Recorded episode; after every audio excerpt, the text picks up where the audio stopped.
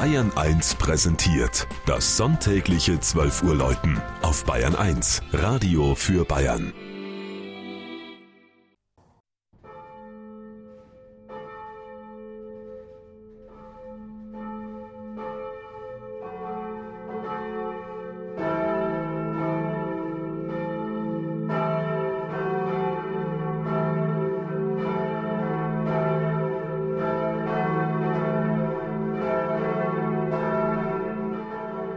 Hessental in Unterfranken.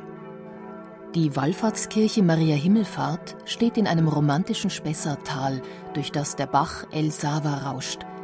Einst von Stauvervögten erschlossen, kam Hessental später in den Besitz der Erzbischöfe von Mainz, welche die Besiedlung vorantrieben und bereits 1293 für die Marienwallfahrt Hessental eine Ablassurkunde ausstellten – 1814 wurde Hessental bayerisch und gehört nun zum Bistum Würzburg.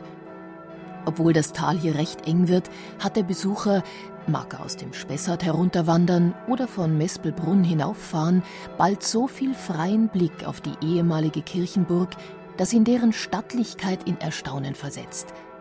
Drei Gotteshäuser stehen eng aneinander gebaut: die Gnadenkapelle, die alte und die neue Wallfahrtskirche. Sie wurde vor gerade einmal gut 50 Jahren errichtet und ist seit 1969 Sitz der Pfarrei Hessenthal-Mespelbrunn. Die Herausforderung, in dieses Ensemble moderne Kirchenarchitektur einzufügen, übernahm der Würzburger Dombaumeister Hans Schädel und hat sie mit Bravour bestanden. Der erste Eindruck beim Betreten der Kirche ist der von Helligkeit und Weite – mit den aus den Mauerfronten herausgezogenen Wandpfeilern und den hohen Fensterreihen übertrug man Elemente der Gotik in die moderne Formensprache. Zur Ausstattung gehören bedeutende Kunstwerke. Allen voran Hans Backofens 1519 entstandene Kreuzigungsgruppe mit überlebensgroßen, im Stil der Renaissance gearbeiteten Figuren.